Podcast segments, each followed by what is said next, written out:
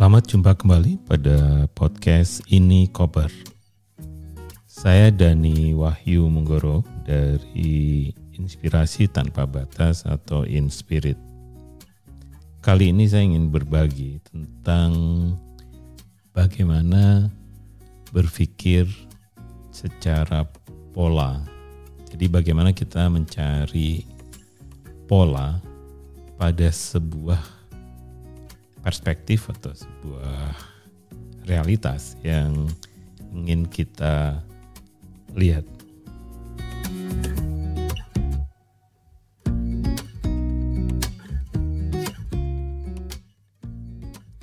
Ya ada satu cara berpikir yang menarik untuk kita melihat sesuatu. Misalnya kalau kita melihat orang atau melihat pohon, apa yang kita bisa lihat? Misalnya kita lihat pohon nih. Kalau kita lihat pohon pasti ada batang ada apa daun ada ranting ada buah boleh jadi. Ya itu adalah sesuatu yang kita bisa lihat. Tapi sebenarnya di dalam cara berpikir untuk berpikir dengan cara yang melihat sebagai sebuah pola sebenarnya ada banyak yang kita tidak bisa lihat dari pohon. Seperti misalnya bagaimana sistem ya atau pola di dalam pohon yang mengalirkan ya oksigen atau CO2 di dalam batang-batang itu sehingga daun-daun itu bisa menghasilkan oksigen dan daun-daun itu juga bisa menangkap karbon dioksida dan bagaimana sebenarnya air misalnya?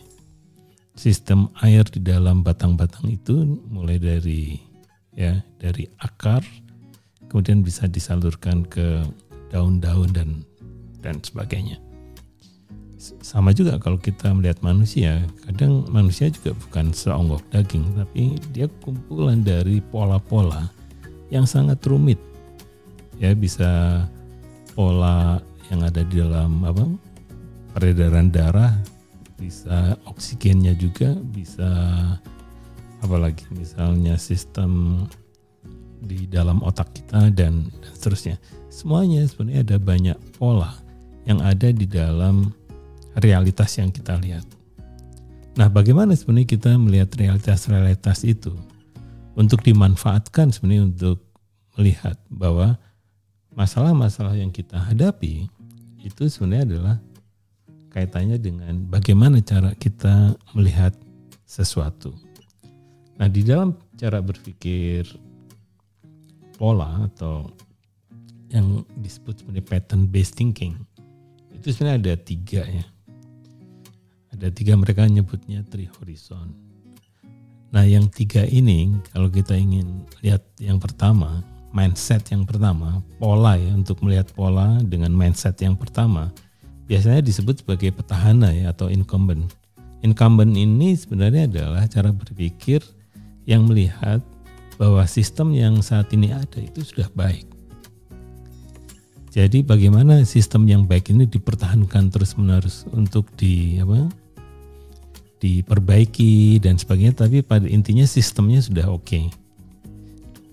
Nah, cara melihat ke masa depannya tentu incremental ya sangat lambat karena mereka percaya bahwa apa yang ada saat ini itu sudah baik. Kalau ada kesalahan ya disalahkan oknumnya saja. Itu pattern yang pertama. Dengan cara ini biasanya masa depan akan sulit direspon dengan cepat karena di mindset yang pertama ini, di pattern yang pertama merasa bahwa apa yang apa yang terjadi di dalam sistem yang sekarang itu sudah cukup untuk menjawab semua hal. Sistemnya itu sudah utuh gitu. Kalau ada pertanyaan, sistem bisa menjawab.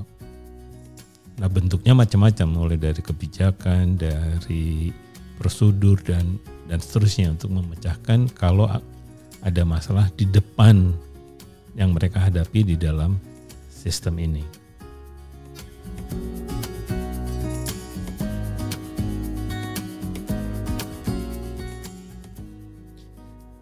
Pattern base yang kedua itu adalah cara berpikirnya terbalik. Cara berpikirnya adalah visionary. Jadi cara berpikirnya bahwa sistem yang sekarang sebenarnya adalah sistem yang harusnya sudah mati. Sistem yang sekarang tuh sangat bodoh untuk bisa merespon hal-hal yang sebenarnya makin kompleks, makin tidak pasti, ya dan berubah-ubah, sehingga tidak layak sebenarnya untuk menjawab apa yang sebenarnya harus dijawab oleh masa depan. Nah, cara berpikir di di pattern yang kedua ini ya cara berpikirnya melihat jauh ke depan karena itu sebenarnya dalam proses berpikirnya agak berbeda dengan yang pertama cara berpikirnya transformatif cara berpikirnya itu sesuatu yang berbeda dengan apa yang terjadi pada saat ini oleh karena itu orang-orangnya sering disebut sebagai visioner karena selalu melihat ke depan. Nah, yang ketiga, pattern yang ketiga itu adalah yang mencoba men, apa, menjembatani tension antara yang selalu berpikir hari ini sudah sempurna dan yang menyatakan bahwa yang sempurna itu adalah masa depan.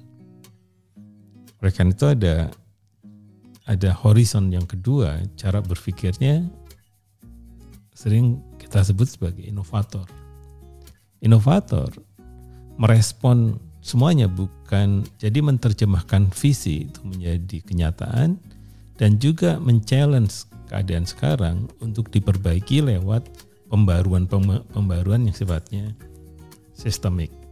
Nah, inovator biasanya memang dianggapnya bagi orang-orang yang apa? yang incumbent tadi merasa bahwa oke okay lah dia kan nanti juga temuannya bisa dipakai untuk apa yang kita bisa perbaiki di sistem yang ada sekarang. Jadi selalu dilihatnya juga wait and see ya, ditunggu aja nanti kalau memang benar inovasinya bisa menjawab ya kita pakai. Nah sebaliknya bagi kawan-kawan di Visioner, mereka melihatnya adalah bahwa itu sangat praktis. Mereka tidak bisa melihat sebenarnya gambar besarnya di masa depan tetapi di dalam pikiran yang positifnya, oke okay lah, mereka bisa me, apa, menurunkan apa yang dibayangkan sebagai sesuatu yang yang ideal di masa depan itu sudah dilakukan oleh para inovator ini. Jadi yang ingin kita pelajari di dalam di dalam gagasan ini adalah bahwa cara kita melihat ke depan satu ada yang incumbent tadi yang melihat bahwa sistem yang sekarang sudah oke okay dan perlu dipertahankan dan khawatir kalau ada ada sesuatu yang baru justru akan merusak seluruh sistem yang ada sekarang.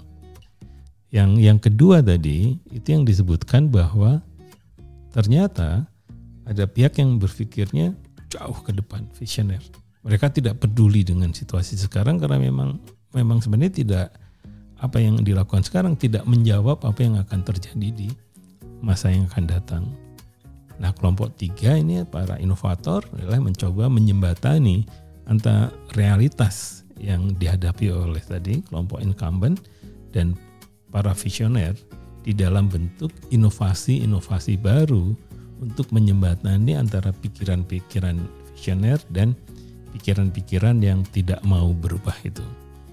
Itu saja ini koper kali ini inspirasi untuk perubahan selalu percaya bahwa berbagi apa pun ya di dalam ruang-ruang virtual semacam ini akan bermanfaat bagi kelompok kaum komunitas perubahan. Sampai jumpa pada edisi berikutnya.